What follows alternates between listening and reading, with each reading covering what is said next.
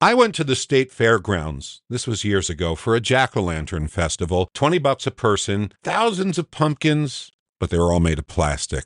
What a ripoff. So, to those of you who slice and dice real pumpkins, bless your ghoulish guts. You're doing Halloween the right way, and to help you along with your last minute pumpkin carving, meet Adam Bearton. I went to School of the Arts up in Rochester, New York. And right before I graduated, I started playing with pumpkins and trying to apply all my sculptural knowledge into this medium. And after college, much like Zach Wilson, he turned pro with better results. The Food Network reached out to me and asked me to participate in Halloween Wars, which I ended up winning season five with the Scream team. Yeah, Adam is one of the premier pumpkin carvers in the world, and we have some professional tips. First, he never cuts the stem. He makes the big hole in the back of the gourd. We're gonna do a hexagon shape, big enough to fit your hand in. Then he scoops out the guts.